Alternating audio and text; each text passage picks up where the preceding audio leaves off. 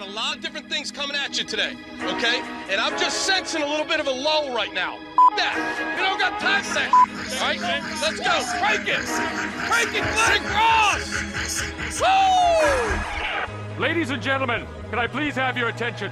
I've just been handed an urgent and horrifying news story. And I need all of you to stop what you're doing and listen.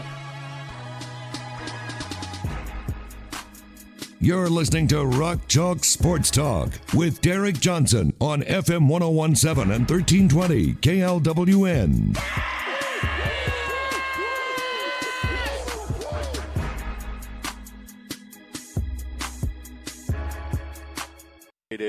Uh, every single year event from Brian Hanni and the crew, and uh, you know this year will be no different. They've got a star-studded cast who are going to be joining the event, and uh, we're going to call the action here on KLWN tonight at 7:15. So we're looking forward to that, and uh, yeah, so just a live show until then. We've got some player interviews, we've got some uh, of the guys who are going to be here, whether it's playing or coaching. That if you missed earlier this week, we're going to share for you today. We've got some new ones as well. Tyrel Reed is going to join us in the four o'clock hour. We're going to get to a draft of four-year Bill Self players with Scott Chasen coming up at the top of the four o'clock hour. We're going to do our Rock Chalk Roundball Classic points draft. That'll come up in the five o'clock hour, and plenty more to get to on today's edition of RCST. So uh, the rosters are out. We shared them yesterday. If you haven't seen them, it's floating around. You can find them, um, you know, online and everything. The Crimson team has won five straight of these matchups. So the blue team, led by Brett Ballard,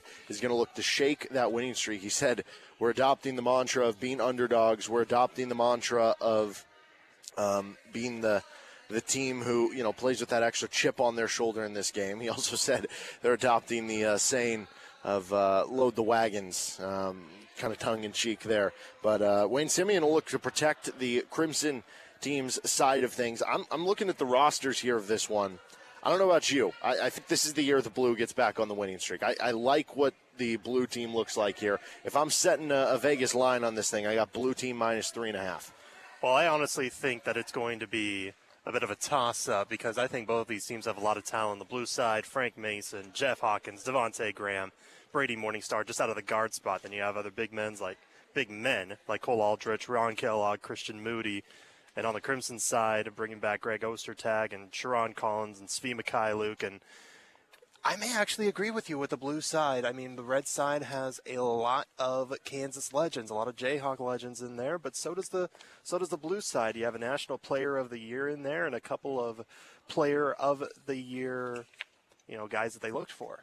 Yeah, the Crimson team has the ability with, you know, like Selden could go for 30 tonight. Devon Dotson, he's the one that's interesting to me because a lot of times in this event, if you if you haven't been out to this before, and I'd highly recommend, I don't know if there's still tickets available. I would uh, go to 23rd Street Brewery in Lawrence, maybe give them a call to find out, or if you're in Topeka or Kansas City, give your nearby Johnny's a call. Um, but you know, a lot of times with this event, it's a lot of showmanship. It's dunks, it's alley oops, it's three point shots, it's half court shots, it's deep threes from everywhere. You don't really see the a couple things like the hey, let's just get it to the the big man on the block and let him go post up and, and hit a hook shot or go to work. And you really don't see either just like when I think of Devon Dotson, I think of a guy who was as good as anybody in the Bill Self era as driving to the rim, finishing through contact, finishing over big men. But it's I, I just wonder like how often are we going to see that in a game right. like this? But if he's willing to do it, the holes are going to be there because you're not playing like ultra hard defense. You know, Cole Aldrich or Greg Ostertag or whoever the big man uh, is going to be down low. Like yeah, they're going to try to block sh- some shots and, and, play a little bit of defense, but they're not going to like try to hard foul you or something. So from that standpoint, like I could see Devon Dotson absolutely going off in a game like this, and they have the ability of of having those guys like Svi could just get hot from three. I just I look at the depth of the blue squad. I look at the overall many different options that they have. Many guys who I see can get a bunch of buckets. Um, so that's that's kind of the the wild card to me. But the wild card there for the Crimson team, Malik Newman could just get inferno. But I, you know, we talked to Brian yesterday, and he said he kind of coming off an injury, so we don't know how much he's going to play. Like that kind of hurts the Crimson team as well. So I think blue team minus three and a half. We talked yesterday instead of the previous. Uh, 13 matchups, and, really 12 because one of them was the three point shootout. Six of the 12 were decided by one possession. Last year it was not, but that would tell you that about 50% of the time we are getting a one possession game. So I think three and a half is probably the right number there. Yeah, I think that's reasonable. I will say something I, I would like to see. You know, you talked about the guards. You know, there may be just a lot of shooting in this, not a whole lot of driving in the paint, trying to finish with contact. I would love to see a little guard dunk contest, though. Yeah. Because I'm just saying, there are some of these guys who are 6'1. Uh, heck, Frank Mason's 5'11. And, you know, they're not Frank known for can their get up there. Yeah, they're not known for their dunking, but they can get up there. So, you know, maybe a little flashy dunks in there. That would be really fun to see. Yeah, Tyshawn's always good for maybe a, a fun dunk or whatnot. And so, uh, you know, as, as, I'm looking at these rosters, uh, we have not heard from the coaches. We talked to them yesterday, and we'll replay that audio if you missed it uh, coming up later this hour. Um, but uh, they did not give anything away as far as the starting lineups, and and I don't think it was necessarily them like trying to be coy or, or secretive about it, not to give an edge to the other guy. Because again, this is a charity event and it's for fun. And, and as much as Wayne and, and, Brett, they might have a fun little wager over lunch or something like that. Again, it's a it's it's not something they're going to be secretive about. I think it's just something where they're just going to like. You know, you just get there, you talk to the guys, you figure out who is most keen on starting, you figure out uh, who cares the most about doing it. So if I if I was trying to figure out my starting lineup, um, I would say for the Crimson team, I'm going to guess Devon Dotson, Malik Newman, Wayne Selden, and Svi Mykhailiuk with four guards around the one with Greg Ostertag. I don't know how many minutes Greg is going to give us, but I could see him starting. And then if Malik's injury, you know, he's not feeling great, then I could see Elijah Johnson starting in that spot. Because um, Elijah also is, is just like such a good vet and teammate that he'd be cool coming off the bench if he has to. But yeah, if Malik can't play, then I, then I, that's how I see that working out. For the blue team, I think Frank Mason, Devonte Graham, Tyshawn Taylor, Dedric Lawson, Cole Aldrich, those are all the guys that I kind of look to in that starting lineup. The only question would be do you start Mario Little or Travis Releford on the wing? And then at that point, play Dedric Lawson at the five. And maybe Cole comes off the bench. Uh, Cole's in great shape. He bikes all the time, but uh, maybe he doesn't want to, you know, come off and start right away in, in a basketball game because he hasn't picked up a basketball for a while uh, coming into this one. So uh, I'm curious between those two. And if, if, those are the starting lineups, I think you, you immediately look at the Crimson team and say, yeah, man, that's a lot of shooting that you have, especially to surround Devon Dotson. And the blue team, you just have all that star power. Frank Mason, Devonte Graham, Tyshawn Taylor, like those are three of the best four year players and three of the best guards in KU basketball history. I, I think for me, like the, the two MVP guys I'm kind of circling, like Frank makes sense. He scored 33 last time we saw this. Uh, with Devonte and Svi, they have the ability to go off an event like this. Of course they do, and they're that good of three point shooters. But I don't think like, and we've seen this in the past. Both guys aren't going to necessarily want to stay in there for the entirety of the game, and they're going to get others involved. That I, I, think you look at them more being like 15 to 20 point scores, and they'll be fine, kind of taking a back seat at other periods throughout the game. It's the guy who who just wants to like go at full mode the entire game, which was like the case for Ben McLemore when he's been it in the past, or Frank Mason when he was in it in 2019. I think to that notion, again, like if Malik Newman were healthy, that would be one that would stick out to me. But I see Dedric Lawson. I, I, can just see him and his brother KJ having a nice little one-two combination. Both of them scoring a bunch of buckets. And like I said earlier, you're not going to see a lot of Dedric like on the post or, or going to work there. But he has such a feathery touch for a big man. He's going to get open threes on the outside. He's going to get open mid-range shots. I could see Dedric having a huge game. And we're going to do our points draft a little bit later. But um, – you know, maybe this is me cheating because I'm, I'm getting who you would pick first. But who would who would uh, be in line to be in the conversation for you to be the first pick for who you think could score the most points tonight? I think, well, I, I do certainly believe that Dedric is up there because the one thing that we knew about him in the one season that he had at KU was that he got open in every stretch that he could, but even if he wasn't open, he would put up a tough guarded shot. He'd still make it with ease. I mean, heck, he had how many 20 plus point games did he have when he was, was at KU? 18. 18? Yeah. Oof. That's that's half of the that's about half of the games. Yeah. Twenty plus and a lot then less average a double defense here tonight. Yeah. Yeah, and then and then he did average a double double uh, in the Big Twelve. So he, uh, you know, he was phenomenal. But I could also go with a guard because you know there's going to be a lot of shooting, and I, I think of a prolific shooter. And you know, I'm, I'm thinking about the young guys. Nothing against the older gentlemen, but I'm still thinking about the younger. Um, I would probably go with Devonte, given how how terrific of a shooter he was at KU. He'd make NBA range. Uh, just even at, when as a college junior, let alone a college senior, a guy who got open from time to time and even made some off-balance, tough-guarded threes here and there. So I think when you look at shooting, with this being a shooting type game, I would go with Dite. Yeah, it is a good one. I mean, you can't go against him. We've seen in years past there have been guys who maybe you don't think of as these big 20 point per game scores that have had an affinity to go off. And, and not having Ben this year, it, it opens the avenue for that happening, I think, because Ben, this is what he did. So 2021, he took a little bit. I mean, you had the Morris twins. It was a lot more balanced scoring. You had a lot of guys in the 16 to 21 range. But 2019, Ben McLemore goes for 42. 2018, he goes for 52. 2017, 32. 2016, 38. There have been six 30 point games in the last five Rock Chalk Roundball Classic uh, game events. Four of them are from Ben, so we haven't seen a ton from other guys. Now, uh, we did see it from Keith Langford in 2018. I mentioned Frank in 2019. You, you, look back before that, there were some years where, like Mario Little, I think had a 30 point game. You had a year where Tyrel Reed had, I think, nearly 40 points in a game. Um, and I, I, don't know if that's the expectation for them this year. You know, they get maybe a little bit older. Um, but in the case of, of like Mario Little, like I could see him going off. He's just kind of a professional scorer.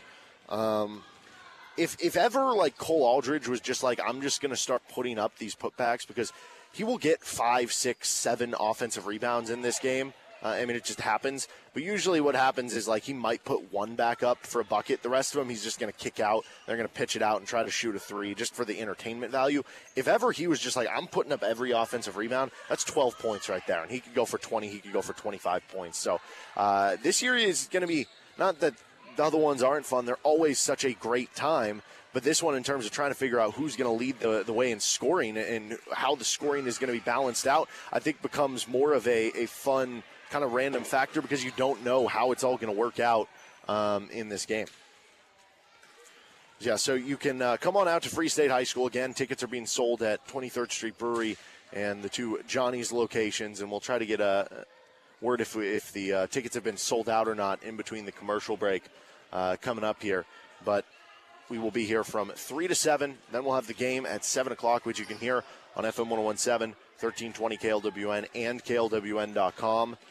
We tomorrow for the Rock Chalk Roundball Classic won't have anything specific for it, but the Roundball has the special dinner going on at six o'clock. They have the Roundball Classic coming up on Saturday. If you want to look into tickets for that, check out Rock Chalk Roundball Classic.com online, and you can also read about the uh, five different beneficiaries in this, which we'll get to in just a second. I also wanted to mention that if you're interested in maybe, you know, whether you're going to be here or not, if you're interested in bidding on any of the uh, live auction items, just give a text of round ball, that's R O U N D B A L L, to 76278. That's round ball to 76278. And um, if you do that, you'll get texted back a, a couple texts asking for you know, what's your name, what's your email, that sort of stuff, and then they'll send a link where it'll take you to the uh, site and you can see the different items that are up for bid.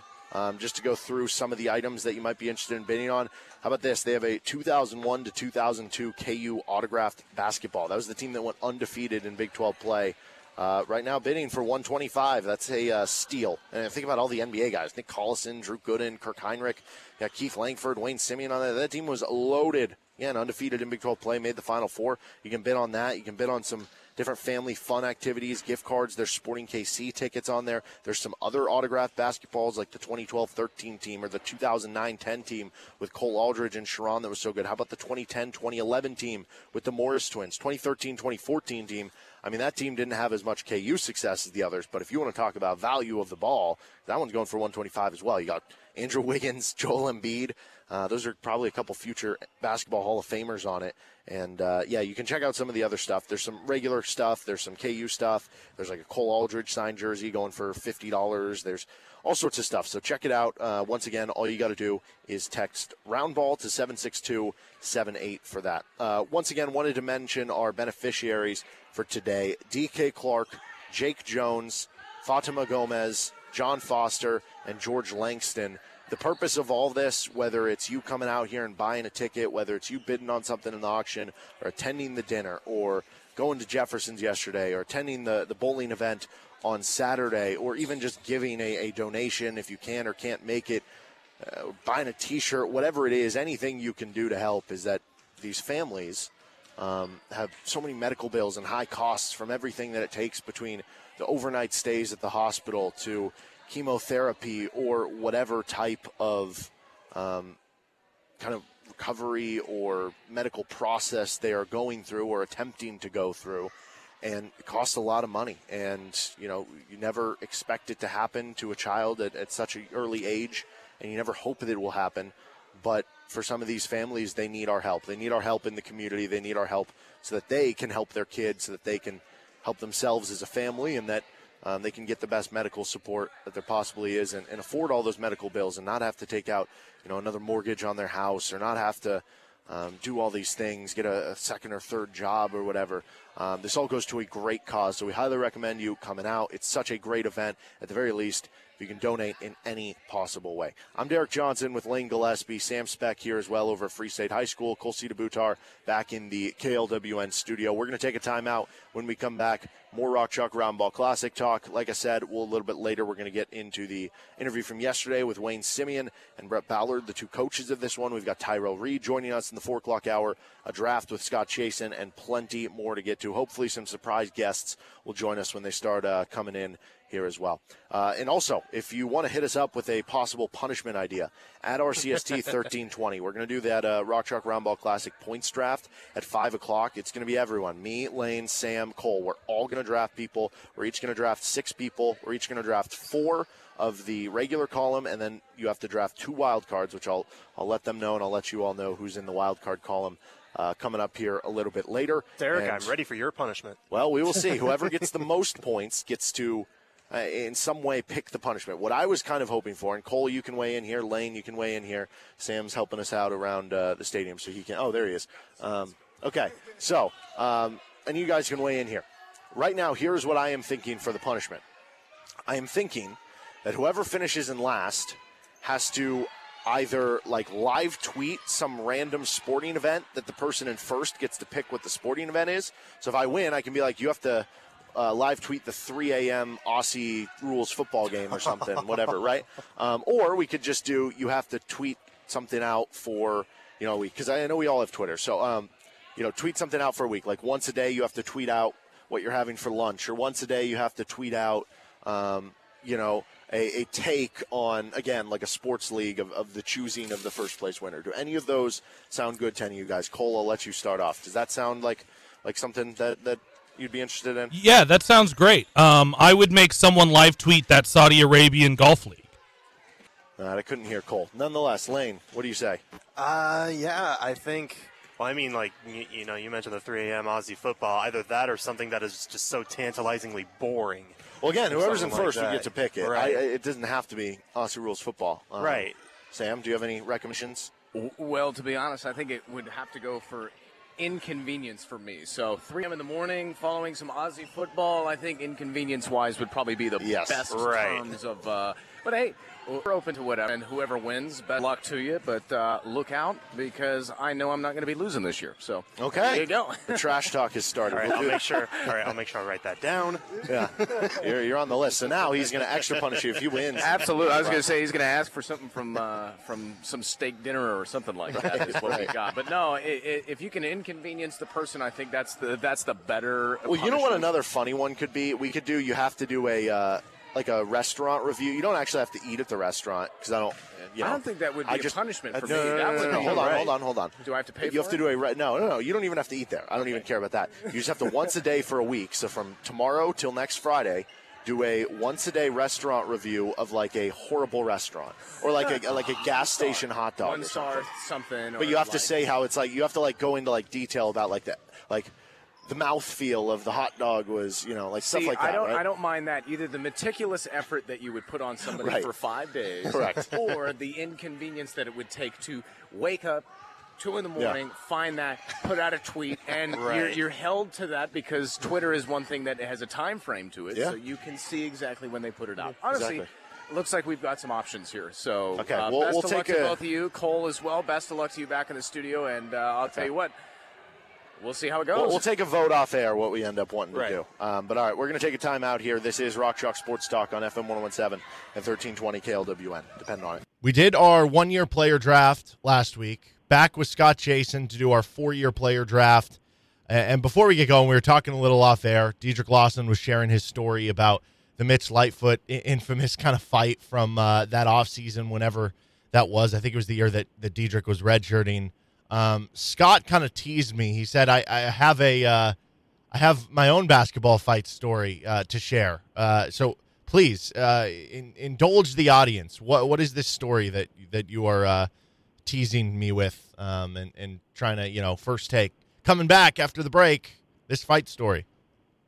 Yeah, well, I'm really just trying to throw you off for your draft because Mm. even though I, I still believe I had the better team when we drafted one year players, uh, you were the one very. Yeah, we should probably mention that. I, but I think we You- both agreed. I, I think we both agreed. You would win in a, a best of seven series. It would be 50-50 in a tournament. I won the the the fan vote, I guess. But you know, I, I think we both are on the same page that you had the better team.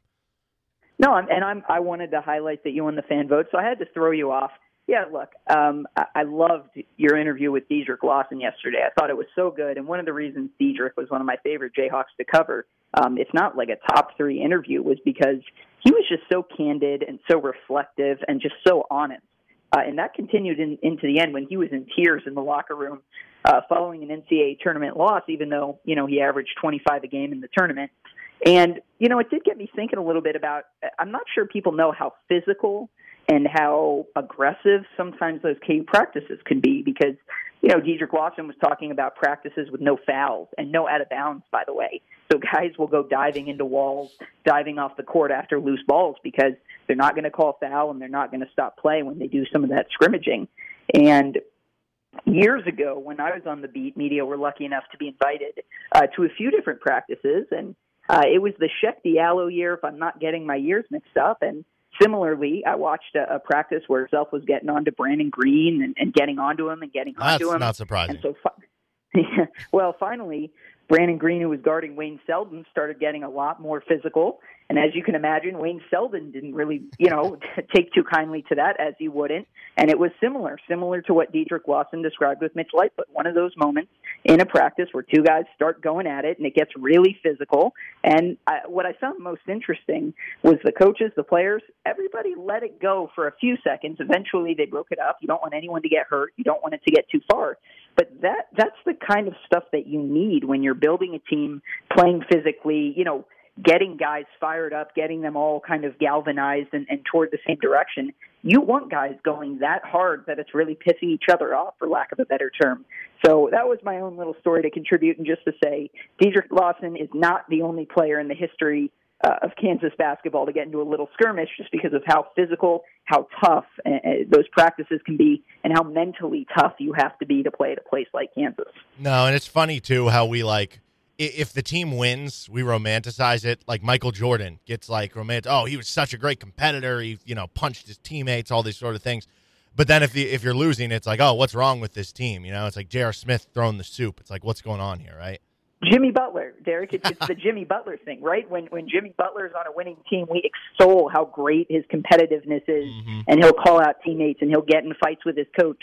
And yet, when they're losing, Jimmy Butler is the problem, and he's not a winner, and he's you know a locker room problem. It, it's what basketball, it's what sports is, and I think fans don't always get that. So I think it can be jarring to hear like, yeah, Dedric Lawson and Mitch Lightfoot got into a fight on the court, and Mitch Lightfoot ended up with a black eye or whatever. You know, it can be jarring to hear something like that, but it's a lot more common and in some ways a lot more healthy than you might think that those guys are working it out um, on the court and the teams are being you know usually responsible and getting in the middle of that when that stuff happens Yeah, and it's just funny too because like if you were to say two guys got into a fight, like those would be the guys I would not pick. Like Dedric, every time you talk to him, he's just like a very like kind of humble, nice guy, like down to earth. Mitch Lightfoot, obviously, you don't figure like the guy who's like causing a fight or something like that. So it's just it's just kind of funny that it was those two guys. But yeah, to your point, like it, it happens a lot more than you think. Okay, so we have our four year player draft. And uh, there are a lot of great players on this list. A lot of them who are going to be at the uh, Rock Chalk Round Ball Classic. Um, I, I think I had the first pick last week. We did it by coin flip, so we're going to do that again. I don't actually have a, a physical coin on me. I do have one of the coin flip apps. Um, I will give you I the have. choice. I actually have a coin. Oh. Can I flip the coin? yes, I think that's fair. So I'll call the coin then, and you flip it because Okay. that's we did the opposite. Tell me when you're ready to call it. You have to call it in the air. Okay, I am ready to call it. All right, call it. Tails. It is heads. Mm. So we both lost on the tails flip. So that means you have the choice what you want to do. Uh, I will go second because it worked so well for me last time losing the vote. Okay. Um, so this might be a little controversial with this pick. I'm not saying this guy is the best four year player. I mean, he, he certainly is accomplished enough to like be in the conversation. But I'm gonna go Ochai Agbaji with my first pick. And like I, I think that like Frank Mason is better than Ochai Agbaji. Um, I am tempted to take like Udoka Azubuike because of the impact that he has as a center. I just I look at the drop off. Like if I don't get Doak, I can still get another good center. If I don't get Frank Mason, there's so many great point guards. If I don't get Ochai on the wing, there's not as many great options on the wing. Like there's other really good players, but there's not that other All American option like there necessarily is at point guard. So I'm gonna go Ochai with the first pick. Um, you know, you gave me a little preview that you might do that, and I wasn't sure if you were trying to fake me out like you did with Remy last time, or if that was serious. But I, I think that's a good pick. Look, the point guard position is loaded in this draft, and I really wanted um, to take Frank and Devonte and pair them together because I think that's such a fun combination. But uh, you left me who I believe to be the two best players of the Bill Self era. So I am going to take who I believe to be the two best players of the Bill Self era and figure it out later. I will take both Frank Mason and Sherron Collins and feel really, really good about who I have handling the ball uh, pretty much no matter what happens. That is an unbelievable back backcourt. And yeah, I would agree with you. I think those are the two best. I think if you went by individual season, I, I think I had Frank number one for individual season. But I think if you went career, I, I would have Sherron Collins on top. Uh, and, and that's kind of the beauty of who's the best player in college because there, there's different ways that you can look at it. Okay, um, so I have back to back picks here. I if since you didn't take Doak, I thought you were going to take Doak in that top three. Um, man, that's really tough. Do I take him? Uh, I definitely need to make sure I get Devonte Graham. There's a part of me that thinks you wouldn't take Devonte because you have Collins and, and Frank, and that's not a lot of size in the backcourt. But it scares me to death that you would, and then you would have an even better backcourt that would scare the lights out of me. So I'll, I'll go Devonte Graham with that next pick, and I still feel good about that uh, point guard spot. And then, hmm, I uh, again, like I, I really want to take Doak, but I don't know what the drop off is there to Jeff Withey. Like clearly, Doak was a better offensive player. Um, he was just so efficient, and Withey was was fine on offense, but you're not getting seventy percent like you were from Doak. I just uh, with Withey, it's like you're getting better shot blocking than Doak, but Doak is a better overall defender. Like he was actually able out, uh, to get out and, and guard guards for like brief periods of time and, and brief stints. So I think I'm going to go Udoka Azubuike. Um, I don't feel great about it because, like I said, I don't think the drop off is that big in terms of the defensive impact with how good Withey was. But uh, Doak was just so efficient on offense, and now I have legit three point shooting on the outside around Doak in the middle. I like that. Well, I am really excited about who you left me, but uh, the problem is I, I don't totally know what I want to do here. So there are three players I'm thinking between, and I figure I you're going to get one of them. Uh, go for it. Uh, I'm guessing you are between Marcus Garrett for the defense. Um, I am guessing you are between um, Svi Mykhailiuk, three point shooting. Yep.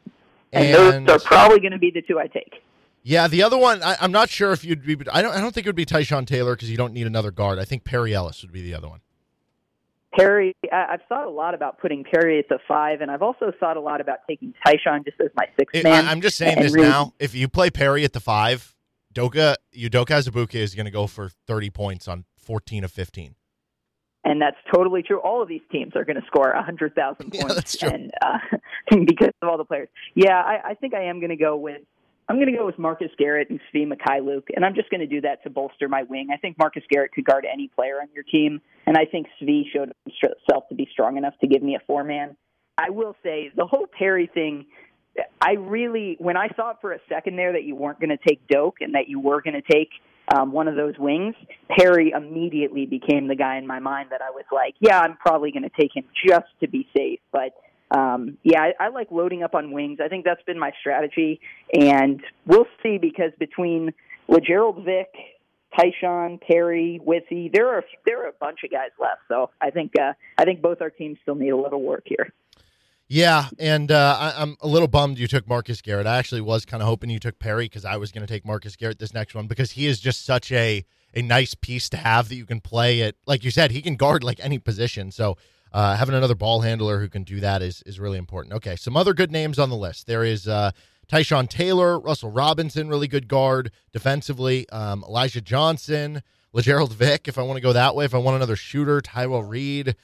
Um, I'm going to go Perry Ellis. That feels like the obvious one that he's left there. Again, I don't love that you have pinned me into this corner that I have to play like more traditional basketball as opposed to having a wing. But Perry can shoot the ball. He shot like 40 yeah. plus percent from three, unlimited attempts.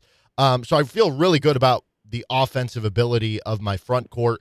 And uh, okay, I'm going to do something a little different just to try to uh, maybe screw you over a little bit. Like I said, I don't know how big of a, a difference there is from Doak to Withey defensively. Like Withey, better shot blocker, probably a better two point defender. Doak was still great at it, but Doak was better. You're drafting in bad faith right now. I am a guest on your show, and I know what you're going to do, and you are drafting in bad faith, my man. That is I know what you're going to do, and I'm not oh, yeah. happy about it. Jeff Withey that's my sixth man. Jeff Withey, baby. Now the drop off from center. I mean, David McCormack is still like you're going to have David McCormack coming off the high of the national title, so that might actually help you a little bit in the voting. Yeah, I don't love this. I, am willing to offer you a trade here. I will okay. give you uh, your next pick. Mm-hmm. Like, uh, if you give me Withey, I'll give you my current pick and your next pick to round out your team before I make my pick. Any interest in that deal? Hmm. I get two picks here, so I, I'll take someone. I, actually, I'll tell you, I'm going to take Tyshawn Taylor off the board as my sixth man. So I will have three of the four best guards in this game. Actually, probably arguably more than that if you consider Ochai wing. Probably four of the best. Well, four of the five guards in this game. So that's my offer: is Tyshawn and whoever you want um, as your shooting guard for uh, Jeff Withey. Well, I mean, Tyshawn would essentially be my shooting guard, so That would make sense for me. Um, the issue I'm running into here, like Devonte, great offensive player. Ochai, great offensive player. And, and, again, like both those guys have shown defensive acumen, so I don't want to take away from that. Um, but then I, I, have the efficiency with Doak offensively, Perry offensively. Like, am I am I better off using that shooting guard spot on Russell Robinson for defense? You know what I mean? I don't know. You could take them both. You could take Tyshawn as your sixth man and Russell Robinson as your shooting guard. Mm. The is on the table. It does expire. no deal. Because otherwise, this becomes bad radio. No deal. All right. Well, I'm officially mad at you. So now I actually have to look up. Can you read off the list of four-year centers because I don't have those in front of me? I mean, it's still a fine list. David McCormack, Darnell Jackson, mm-hmm. and Sasha mm-hmm. Kaun. Okay. Oh man, I hate all my options here. Uh, let's see. All right, I'm going to start with sixth man, um, and I'm taking Tyshawn Taylor as my sixth man. I want uh, even more of a scoring punch, even more of a ball handling punch, and I feel really good about my point guard position. Um, a national championship point guard, uh, one actually two who played in the national championship game, and then Frank Mason, um, plus Marcus Garrett, Sviatoslav Mykhailiuk. I really like that. Um, to be totally honest, I, there's a part of me that really wants to take Sasha Kaun here. Um, I like the seven footer, him and Darnell Jackson. I actually like both of them. Um, there's part of me that wants to take both of them.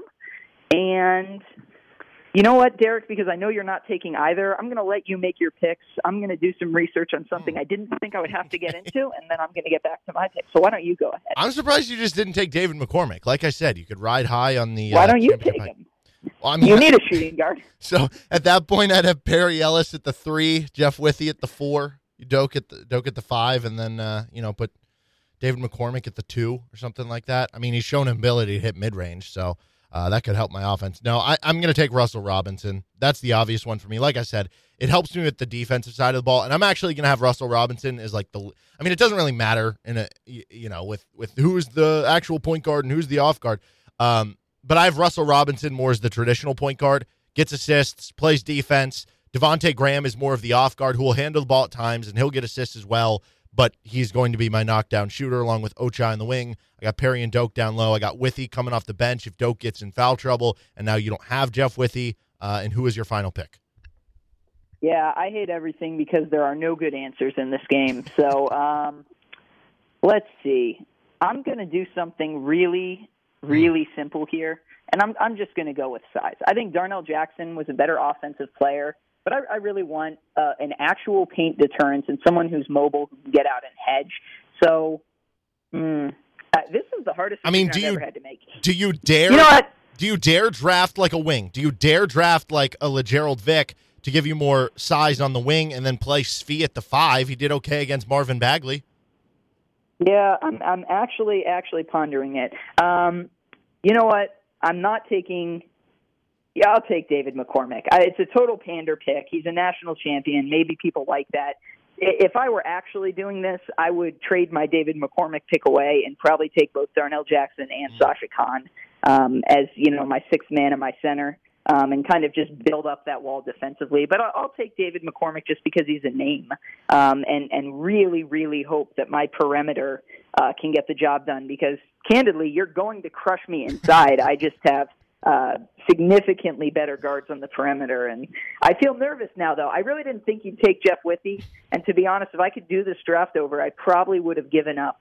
Uh, one of or Marcus Garrett, and, and just made sure I. I will make that trade. I- mhm. I will make that trade absolutely not at this point. Okay, I was absolutely say not. I would do Withey for Marcus Garrett. Um, but you know, the problem you have is that, like I said, if you wanted to play small with that last pick, you could have convinced yourself I can play Marcus Garrett at the five and get away with that. If Could that I have? Well, no, no. Here's what I I'm saying. Derek? If I if I had Jeff Withey as my starting center, or David McCormack, or Darnell Jackson, or Sasha Kaun, I think you could have gotten away with that. The fact that it's Udoka Azubuike, you do need like a real center to defend him.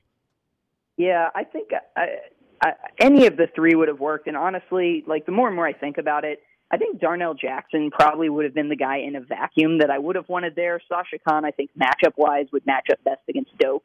But at the end of the day, you know, we'll give David McCormack some love, given that he just won Kansas a national title and should probably have uh, his jersey someday retired, or will probably someday have his jersey retired now in Fieldhouse if Bill Self is to be believed. So, um, yeah, I don't love it. I don't love how the draft ended, but I really liked how the draft started, um, if that counts for anything. So Scott's team, Frank Mason, Sherron Collins is the two lead guards, Marcus Garrett kind of as a, a wing and extra ball handler, Svi kind of playing that three four role, and David McCormack at the center, Tyshawn Taylor coming off the bench. I have Russell Robinson, Devonte Graham as the lead guards, Ochai on the wing, Perry Ellis, Udoka Azubuike down low, and Jeff Withey is my sixth man. Um, so Scott, um, next week you want to do another draft? Uh, I'll let you pick. What do you want to do? We still have the zero slash five year, six year players. We have the Stranger Things one upcoming. Uh, what tickles your fancy? I think we should do a Stranger Things one, but I want to I want to call for radio silence on this matter between you and me. I want no parameters whatsoever. I think we just start out and we just start drafting, and we do not discuss the draft eligible pool beforehand at all. Okay, cool. So, um, based on what you're saying, is that this is going to be very creative, right? Like there are no limits. If it's in Stranger Things, it's eligible. Uh, Derek, I'm telling you that uh, anything is on limits. Anything in that world is on limits. Um, bring your funky. creativity. It's a radio guy versus a writer, former. We'll figure it out, and we're going to have a terrific draft. Okay, I love it. Well, Scott, I appreciate you spending some time on this today, and we'll look forward to that one next week. Absolutely. Thanks, Derek. Another special guest joining us here the week of the Rock Chalk Roundball Classic. That would be Tyrel Reed, once again playing in this event. Um, do you remember how many points did you go for? It was, I don't know, five, six years ago. You had an outburst in this event. Uh, could we see something similar in, in the action this year? I don't think that uh, my days of scoring thirty or forty points are. I think they're they're few and far between anymore. so probably not. Well, what can we expect for you then? 10 points, 20 points? Like, what's the, the realistic goal headed into this one?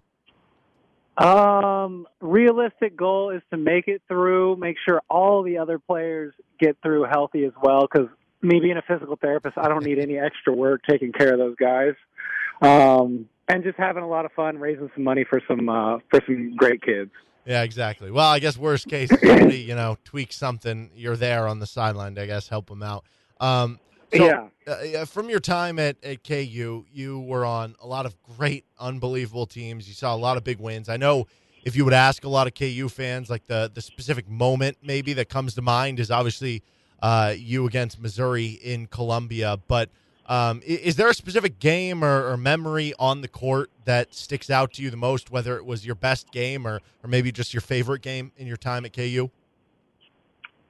Yeah, you know, I think everyone kind of talks about the the Missouri one. Just obviously, big big rivalry game and hit the big shot um, to kind of help seal a victory there. Uh, that that was a fun moment.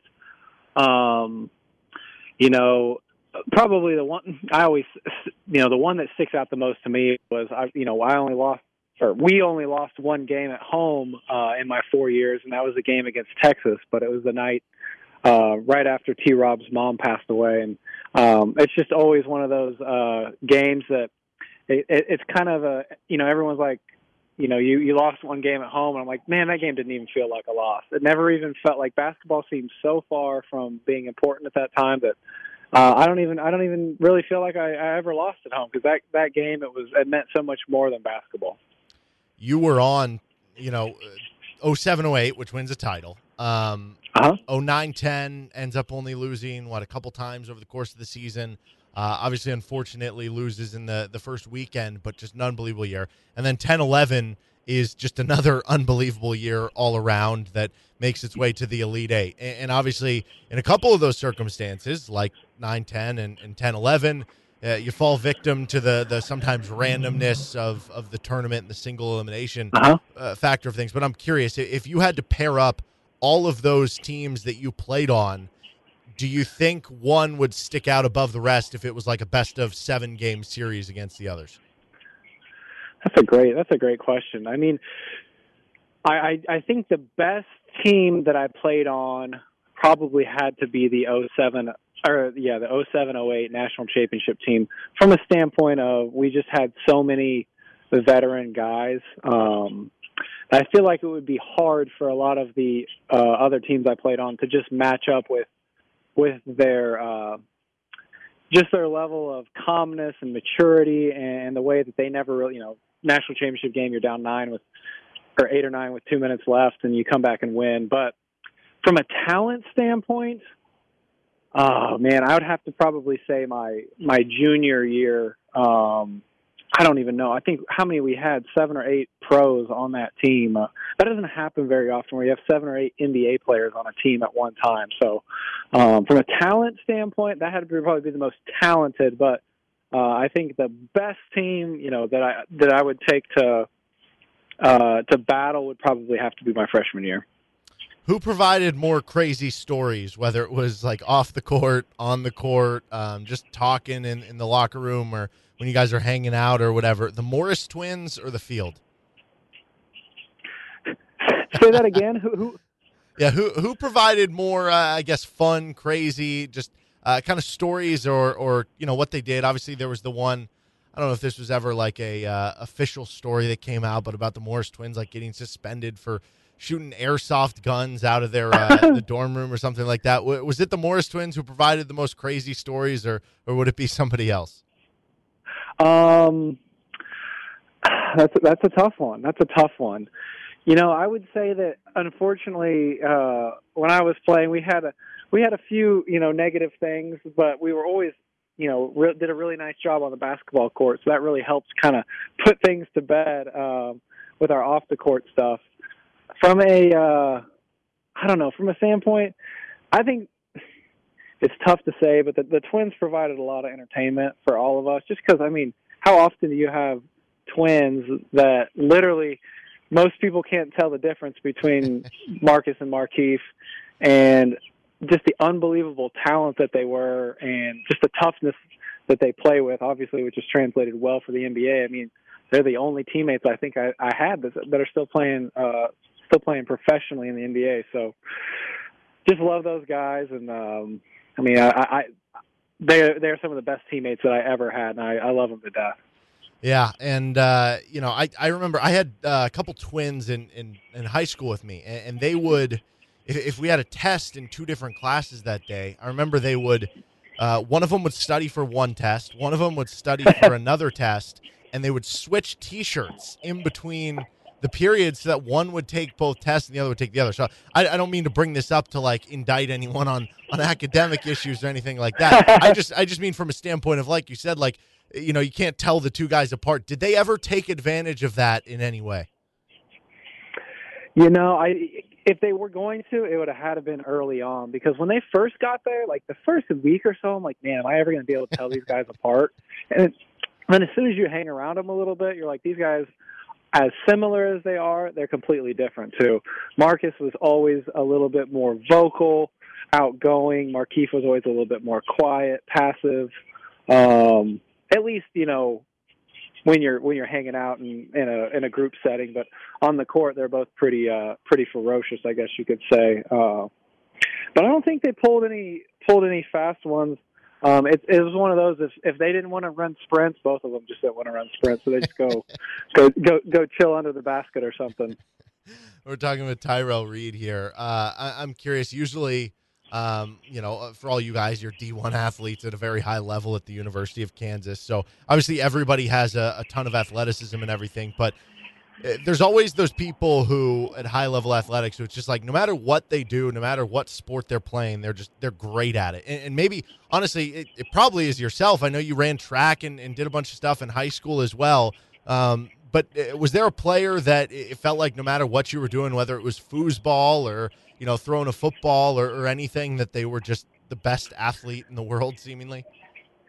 Man, you know, I, I think I think when I was there, it would have to be you know someone like Sherron.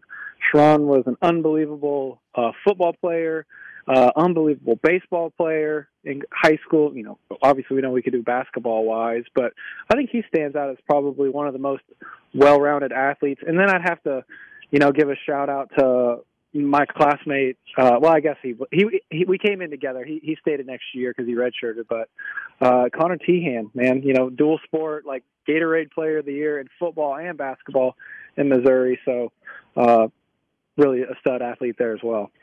So I asked you for your favorite memory on the court. Do you have a favorite memory off the court, whether it was just you know hanging out with the team or some form of travel with the guys or just experiencing Lawrence in, in some way? Is there something that sticks out from that regard?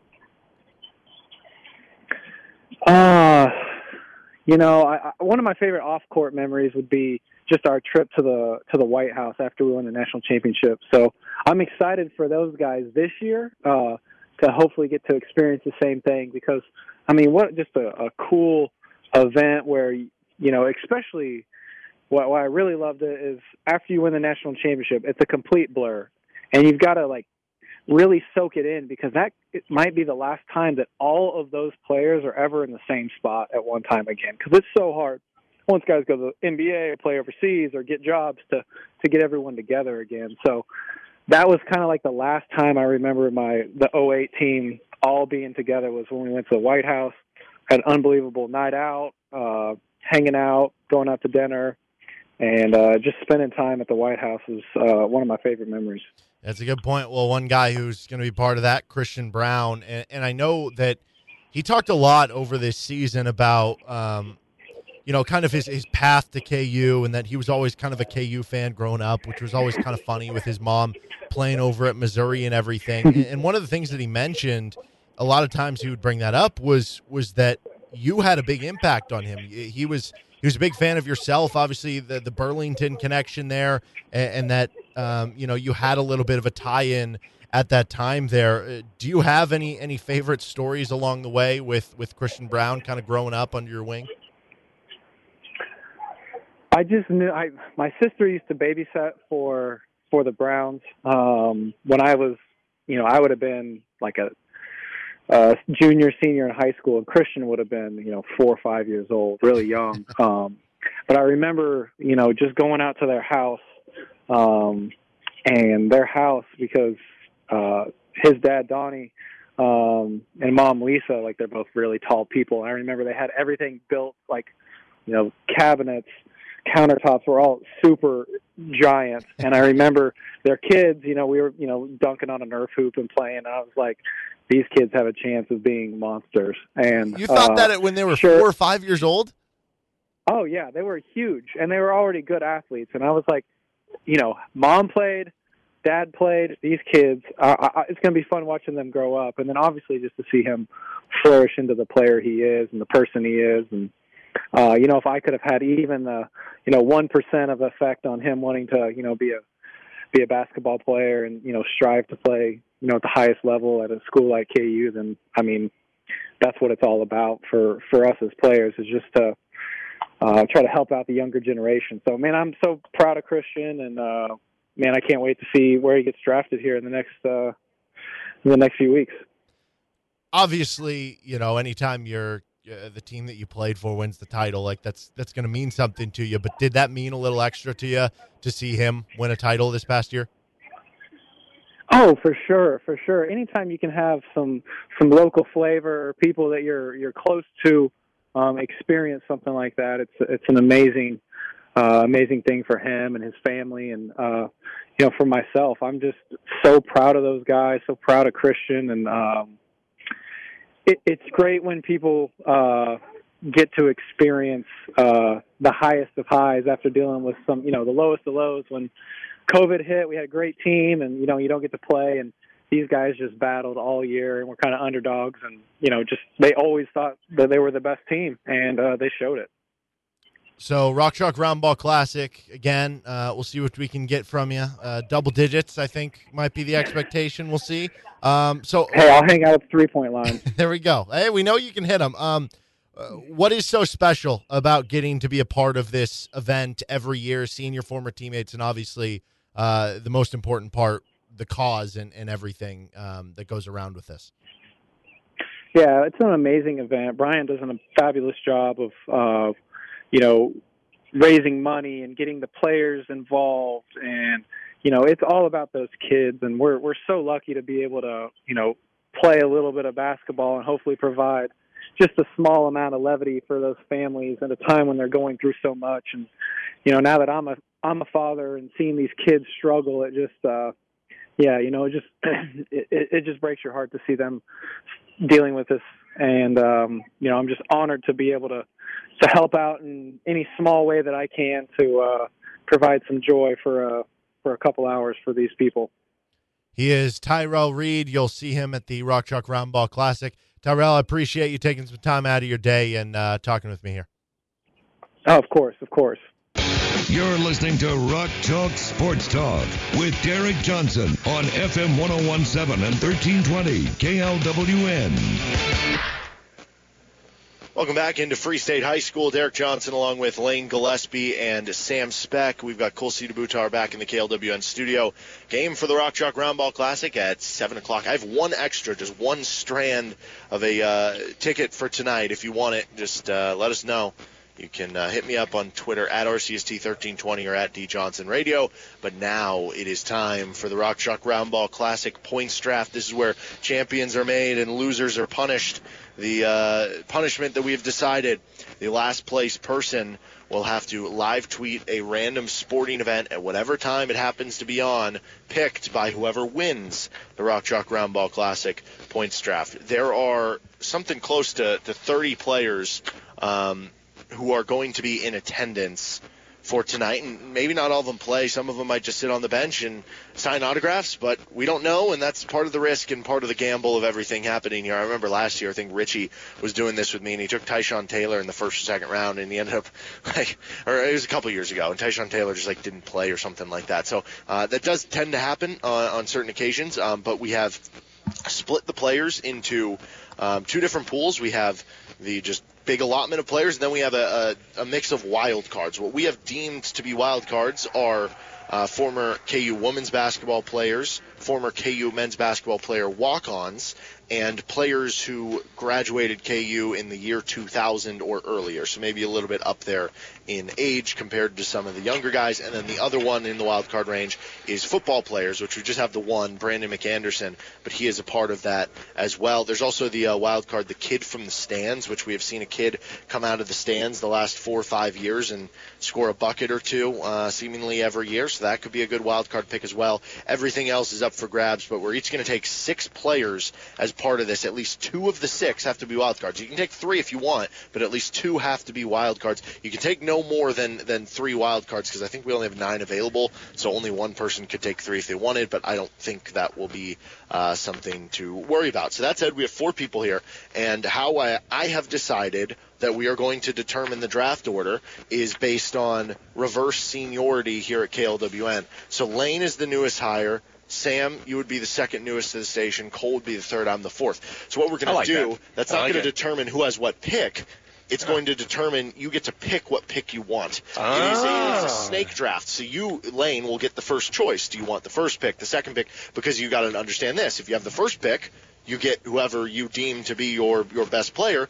But then you're not going to be drafting again until number eight and number nine. If you want the fourth pick, you get those back-to-back double double barrel um, draft picks. So Lane, you have the first choice. Where would you like to pick in the draft? It is a strategy that I do like when it comes to these drafts, and it is it being the number four pick. Okay. So I get that double barrel at the end of the first round and beginning of the second. So Lane is going to pick fourth. That means he'll be up first in the second round. Um, Sam, you were the next most recent hire. Where would you like to pick? You know, I think I'm just going to try and give myself any little edge that I can. So we're going to start kind of with, uh, you know, I think you'll see a mixture in my lineup today, but I liked the way that he played in a previous year. I like his age. I like his spunk. I like his way. So I'm going to go with number one. So I'm going to take the first one so I can hopefully maybe get my favorite So you have there. a guy you're eyeing. Yeah, I've got a guy Okay. that I'm eyeing there, and I'm going to Okay. try and, like I said, give myself a good of an advantage as I can. Okay, so Cole, you have the decision. Do you want to be picking second or picking third? I, I got to pick third. I, I like how close it is to getting those two back-to-back picks that the fourth pick gets, and I'm not super worried about the top three guys. I feel they're all pretty close to each other. So yeah, I'm gonna pick third. Okay, so it'll go Sam, me, Cole, Lane, and then reverse through the uh, second round and in the even rounds, which means Sam, you are up first. Get us underway. Well, I think I gave him a little bit of a, of a tease. He hasn't played in this, and again, I like using history as a great way to put it. And again, they are familiar with it. But Devon Dotson, he's got uh, he's got some good history. He scored nearly 15 points a game while he was at KU. He's got that uh, not really the size that I'm looking for yet, but hey, a heck of a guard that is uh, a prolific scorer as we've seen. So I'm going to go with Dotson first. I think that's a smart way to go, and uh, I, I've got my faith in you, buddy. So we're going to go with Dotson first. He was number one on my big board, so I was hoping you would slip to me uh, in at number two. Oh, I'm sorry. I thought you were trying to No, grab my steal- phone. stealing which a I had pen, stealing a pen. Yeah, yeah, I that's right. took your hand off there, reaching over. Um, okay, so I have the second pick in the draft. That means I'm going to go Dedric Lawson. I've, I've talked uh, up Dedric a good amount in this event. Uh, one thing we haven't talked about. This is obviously on a high school basketball court. The three-point line is the high school three-point line, so it's not the college three-point line. It's not even the NBA three-point line or the Euro. I hadn't really thought line of that yet, Where they're so. playing. So like a guy who, because Dedric can shoot threes at, at any of those levels anyway. But for a guy who can also hit mid-range shots, these are essentially mid-range shots in the professional game, and they're threes now. Um, Dedric can shoot threes for a big man. I don't know how many opportunities he's gonna have on the block, just shooting like hook shots and, and post fadeaways. So that could could limit some of the point scoring opportunities a little bit. But I I just have questions about like how much is going to play uh, for some other players or how hard are they going to play for some other players. I think Dedric's going to want to put on a show here in his first time back to the Rock Chalk Roundball Classic. Cole, you are up third. Yeah, I'm gonna take Devonte Graham. Uh, easy, easy You pick. would. That was E- my pick. e- easy pick. I got to take Devonte Graham here. I was honestly a little bit surprised that uh, Sam didn't end up taking him uh, with the first overall. So yeah, I'm taking Devonte Graham. Well, Graham went for just eight points in 2018. He went for 19 though in 2021, so he's slowly scooting up. And he does have that history, though, so he's played here before. See, but I think the big thing that helps Devonte have a big game today, he already has that giant contract with uh, New Orleans. So, like, you know, he, he doesn't have to worry about because sometimes we see guys come here and they, they don't have a contract in the NBA and they're waiting. What's going to happen? Is my team going to pick up my option or are they going to sign me? Devonte doesn't have to worry about that, and so some of those guys haven't played. Devonte could absolutely go off, so that is a good pick. And now Lane, you have back to back. Well, I'm going to go with a man who was seen as a second half of Devonte Graham back in 2017. They were considered the best backcourt in college basketball And of course, that's being the National Player of the Year, Frank Mason III. And he, I mean, he was a guy in 2019, scored 33 points in the Rock Chalk Roundball Classic. So I'm going to take a stab with him. And I'm also going to take another guy. You could kind of call it another part of a duo with Devonte Graham. And this was in 2018, a senior duo that led them to the Final Four, that being Svi Mykhailiuk, another prolific shooter and a guy who really did grow before our eyes from 2015 to 2018, became a dominant athlete as well, scored well from inside the paint, and just balled out in his senior year. I mean, it caused him to get drafted eventually. So I'm going with Svi Mykhailiuk. So this is kind of funny because I think you guys somehow hacked into my phone. I'm not kidding. This was the exact order I had one through five. it's a conspiracy. Uh, me, Cole, and Lane. Yeah, we, we hacked into everything. Don't forget, I'm in charge of all of the passwords and things That's around true. this. That's true. I didn't know I gave away my phone password. Though. Um, all right, so Cole, you have your next pick to uh, make a pairing with Devonte Graham. Yeah, I think uh, to go along with Devonte Graham, I'm going to take who I think is probably the best player remaining. I'm going to take Malik Newman. Mm. Okay. See, Malik is someone you could convince me has, you know, eight, ten points. You could convince me Malik goes for 40 or 50 tonight. Like, he has that in his bag. Um, it just depends, like, how much is he going to put into effort tonight. And again, that's the question with all these guys. Like, you don't know which one's going to have that, I guess, to, uh, I give a bleep factor a little bit more than other people. Um, okay. Uh, I guess my next pick, I'm going to go with Wayne Selden. Um, I am a little worried in that same light as Malik Newman. Like, I don't know how hard he's going to play. Um, I think he is a free agent, so that could impact things in the same way it does for Malik Newman. But Wayne Selden can hit a lot of threes. He's athletic. He can get some big dunks in an event like this. Uh, he's got young legs. He should be out there for a good amount of time. I will go with uh, beautiful eyes, Wayne Selden. And you have back-to-back picks, Sam. Well, back-to-back picks that leaves me actually with some options here because I need uh, I need a little bit of size, and then also I mean, you don't am, need size. You don't get extra points for it. No, you don't. But however, it, it it's good to kind of if you're going to have six picks, it's maybe good to kind of uh, go diversify around. your yeah, diversify, portfolio a find little bit. somebody yeah. with some size, Investing maybe. in Apple and GameStop. And Exactly, exactly. So um, Lawson's already taken there. He's got some pretty good size. I think I'm actually going to go back to maybe a little bit of a surprising pick here. This is just off of a, uh, you know, a score that was great, but maybe somebody that is uh, overlooked a little bit just because we've gone purely on the male side of things. But Danielle McCray, I think, is going to be Mm. my next pick. So I'm going to have another guard. I think she's pretty versatile. Maybe plays a little forward And that's as the well. first wild card pick. So a wild card pick for me is going to go Danielle McCray. And, And by I the way, that's, that that could be good because if you get the best wild card, that's an advantage. She scored nine points last year, uh, which is a really good number for. again, historically, I was kind of going off of that, but I think McCray will be my next. So uh, that will be that. And now I need to focus on a little bit of size here. Um, I think for somebody that, uh, again, has been. Here for the last couple of years, uh, potentially by any means, but also brings a little bit of size. Uh, does does anybody have? Somebody took Lawson, right? I took Dedric Yeah, Lawson. yeah, yeah. KJ is still there. So KJ's still open. I'm going to go with KJ. He's going to bring a little size to my forward as well. KJ's played well. Um, I'm not sure to my. I'm trying to look through the stats here if he's played recently. Um, but would that be a. He's been in the uh, British Basketball Association. Gotcha. Well, I just mean from previous years by any means. Oh, So- this is like first the- so round K- ball, yeah, yeah, yeah. So KJ, I'm gonna, I'm gonna stick with KJ. I like his size. I like his ability, and uh, considering he's continued to play even in other leagues and things like that, I think he's going to be on a nice roll. So Okay, I am uh, stuck between four or five guys here, so this isn't a great pick, but um, I'll go with Tyshawn Taylor. So um, Tyshawn Taylor, I believe, retired from basketball. I could be wrong on that. I don't believe he spent it with a uh, another team this season. Um, but he's still like obviously actively playing. He's he's running some basketball camps next week, so I think he's going to want to put on a show for the kids to be like, hey, come on out to my basketball camp. I don't know if that matters at all, but he has put on some good performances here. Um, if you actually take the guys who are returning to action.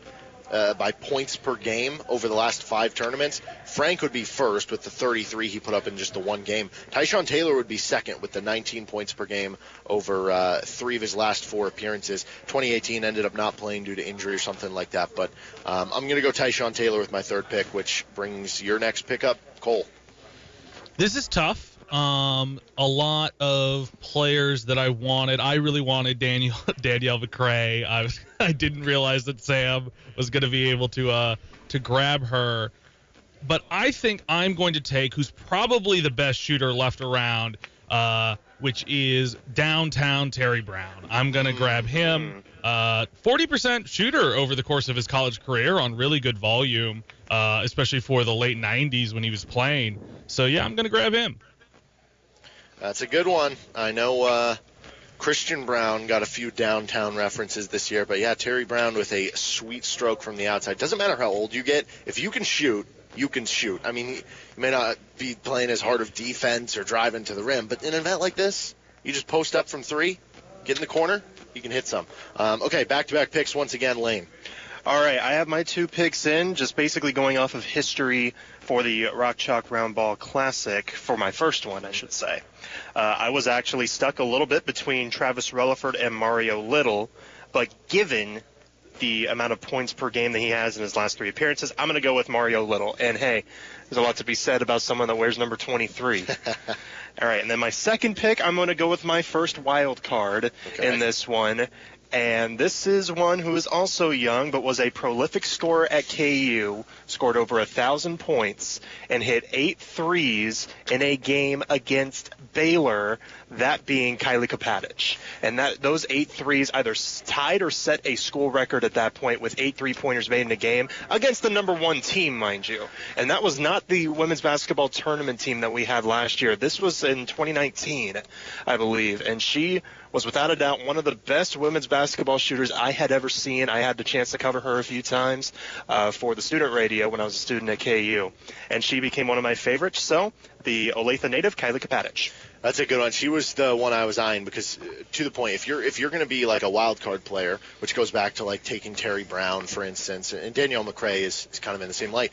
Uh, if, if you're someone who can just hit threes because you're going to get open shots in this event, that's that's going to be such an advantage for that. And Mario Little, uh, I know it doesn't have this on the last five years because it was either in 2015 or 2014. Mario Little put up like 40 something points or something like that in one of these games, so he can certainly get hot in this one. Cole, you are up once again. I'm a Free State alumni, so I think here I'm going to take. Sam just threw his pen. He knows where. I think I'm going going to take this. the man whose name is plastered all over our uh, little basketball records board that we have near the gym. I'm going to grab Brady Morningstar here. Yep. Brady Morningstar. Was that? No, it was not actually, but I'm going to stick with some Free State tags. Well, you're not up. I'm up. So, So- why don't you tell me who you're picking, and then I'll see. No, no, no, no, no, no. However, I think I gave you a good enough clue here. But Well, I don't know who else played at Free State. I might. It's oh, not. I see. Quiet, quiet, Derek. Sam you don't know what I'm Ron doing. You don't know what I'm doing. he's referring to the new Free State head There basketball coach. Yes, indeed. So I think he's gonna. I think he's gonna have a little uh, motivation. But uh, no, I. I That's a good uh, point. No, I think you're gonna have. I think you have Yeah? the right pick. I think you have the right pick. Um, I am not going to take Sherron Collins. I am going to actually go with uh, Elijah Johnson. Elijah Mm-hmm. Johnson has the second most total points over the last five years of this event, only to Ben McLemore. Now it's funny because Ben McLemore over the last five tournaments or, or five events of this has 180 total points, and the drop off all the way to second is 63. He's just been absolutely remarkable. But uh, I'll take Elijah Johnson. And again, another guy who I, I don't think played uh, professional basketball this year. I think he might be uh, moving on to the next chapter of his life. I don't know. Maybe he's going back to the uh, some form of overseas uh, after this year or something. But either way, he's still in good shape. He played in that KU scrimmage the other day, scored seven points. Uh, he's going to have good legs to him, and, and imagine he'll play a good enough amount of minutes. So I'll go Elijah and, and let you have Sherron. Well, if we yeah, if we didn't uh, preview it enough here, but yeah, Sherron is pending approval by the board and things like that. But Free State making some moves throughout the offseason for both their uh, ladies and their their boys basketball teams. But I think it's a guy that has Lawrence in his blood. He's going to have all the motivation in the world to come here. I believe he's played in years prior and put up close to 10 something mm-hmm. points. So I think I'm looking for a breakout night from Sherron Collins to kind of show this Free State crowd. He's got that extra motivation. He's going to go with it there. So I'm going to go with Collins. On my first one here, and I think I've got my fifth out of six pick coming up next, right? If I'm not incorrect. Yes, you do. Uh, So you still Uh, need one wild card. I still need both my wild cards. Is is Aldrich taken at this point? Did Cole Aldrich is not taken. I'm going to go with. Cole Aldrich. I, I think it's another big man that's going to give me some size. It's going to give me some strength. Obviously, I'm not necessarily sure what he's been doing in the last couple of years, being over 30 years old. Um, I don't think that's a disadvantage for us here at this point. I think he's going to come out here and really put something together. And uh, again, that size, that points, and then we look back a couple of years. Eight points last year, six points, and then 15 in 2018. That's a man that's poised to go big. So I'm going to go Aldrich. Yeah, I like that one. Um, Cole's always good in this event, and that's very fitting that you ended up with Cole and Sherron, the, the dynamic duo that people always love. and Absolutely. Remember from KU. I have to take a wild card. I haven't taken one yet. Um, I am going to go with Chris Teahan. I think he is. I mean, he's got fresh legs. He just had a uh, national championship season, and obviously we know like one thing that Chris Teahan can do is shoot threes at a high level. Again, if you're like a wild card, be someone who can be on the outside, shoot threes, because you're going to get some open shots in transition. I could see Teahan giving me two or three threes from the outside, and from the wild cards, if you can give me six, nine points, I will gladly take that. So, Chris Teahan, Cole, you have your next pick. this is tough. What I'm really trying to look for is just the youngest guys who are left on the board right now. um, I think that might be Travis Releford. So I think I'm going to have to pick up Travis Releford here. I think that's right. Um, yeah, I don't know who else would be. Yeah, it's got to be Releford. Get the young legs in there. Um, so, Lane, you have back-to-back picks to finish out your draft. One of them has to be a wild card. You are correct on that, and I'm looking at my available options, and you know my big board is, you know, kind of dwindling a little bit. But for my non wild card pick, I'm going to go with another prolific shooter in Kansas basketball history, and was a in, uh, was the subject of the of an earlier segment on this show. I'm going to go with Tyrel Reed. He was a pretty good uh, pretty good scorer and um, always had the famous shouting to the Missouri Missouri, student section after that big three that he hit in I believe 2011. All right, and then finally I have to go with my wild card and man, So here's the wild lot- card still available. Okay. Ron Kellogg, who's warming up right now. We had him on the show yesterday. Uh, Billy Thomas, who Billy Thomas, a, another great three-point shooter. Both those guys, all-time great shooters in KU history. Nick Bradford, more of a slasher. Uh, played on the 96 2000 Jayhawks. Christian Moody, who was once dubbed the greatest walk-on in KU basketball history, and Brandon McAnderson, our uh, friend of the show and former Orange Bowl winning running back who scored a bucket last year. So those are the five wild cards, and I, I mentioned all those too because I think all four of us have to take a wild card in this this final round. We do, yes. Draft. All right, I am down to my final three, and my final three, which is probably going to be a coin flip, but with three sides, um, and that's going to be between Christian Moody, Brandon McAnderson, and Billy Thomas. Um, so I am going to pick one random in my head, and you know what? As a broadcaster, I got to give some respect to another fellow broadcaster, and that being the sideline reporter for Kansas football. I will go with Brandon McAnderson. Okay, I love it. Um, hopefully, BMAC comes out here soon and we can chat with him. He's always fun to talk to. He, I, I hope that he can get four points because then he'd move into first for the uh, football players scoring over the last. Once we include this year's six events in this thing. So Cole, you have the next pick. Once again, you have to take a wild card. You know, you were saying it earlier. Shooting stroke is the last thing to go. I'm taking Billy Thomas. Yeah, Billy Thomas was that dynamic scorer on those great teams with Paul Pierce, Raef LaFrentz, and uh, Jacque Vaughn, so forth. And uh, he's, I mean, he's put up some some pretty good numbers in this. He had nine last year, He hit a couple threes in 2017, hit a three in 2019. He's he's a, a nice consistent option. I have my next wild card. I'm going to go with Ron Kellogg. Ron Kellogg is getting warm right now. This clearly means something to him. Oh, he just missed that shot, so I don't feel great about it. Um, I'm going to change my pick. No, I'm just joking. Okay, Oh, you made that one. There you good. Um, okay, so Ron Kellogg, uh, we had him on yesterday. He's still got the confidence. He's still got the stroke. He said he's staying in shape, going 10, 15 miles on the Peloton every day. I like it. Ron Kellogg is going to get double-digit points today. That's what that's what he told me yesterday. He said he can hit two, three, four threes or something like that. I'm banking on him getting hot. I like it, Ron Kellogg. If only this was a Saturday where he scored all those 30-point games. It's a Thursday, but give me Ron Kellogg and Cole, or uh, Sam. You get to finish out the draft with either Nick Bradford or Christian Moody. I was going to say, boy, you or took uh, a kid from the stands. That's right. I forgot about that. That is Okay, the wild so card of all I wild could cards. be. Because let me put this up: the kid from Let's the see. stands. So we had uh, 2021. We didn't have a kid from the stands come Okay. out due to COVID. So there is the risk that no kid comes out. Right? 2019 they scored two. 2018 a kid from the stands scored five. 2017 five. 2016 four.